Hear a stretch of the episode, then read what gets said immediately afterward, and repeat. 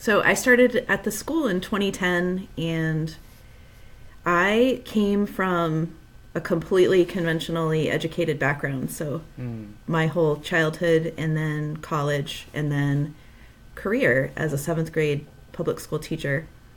And I was pretty unhappy, and mostly around these concepts of getting to eat when you're hungry or Mm. Getting to use the bathroom when you need to pee. Especially in seventh grade, it's so obvious how dysfunctional it is to group large numbers of people exactly the same age together.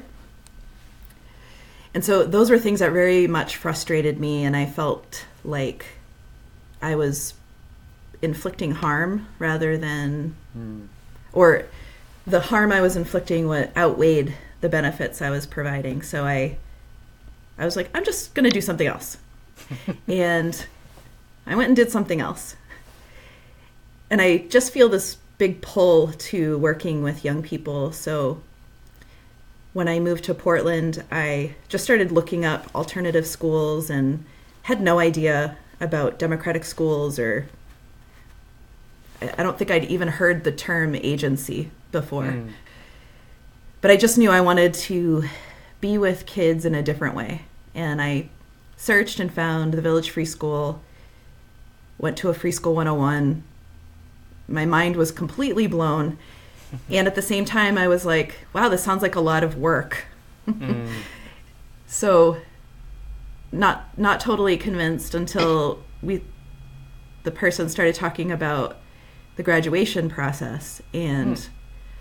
Our graduation process is so I think substantial and meaningful and very extremely reflective of the person doing it and it resonates so strongly with me as something that would have been incredibly valuable in my own life and at, that was the moment when I was like sold.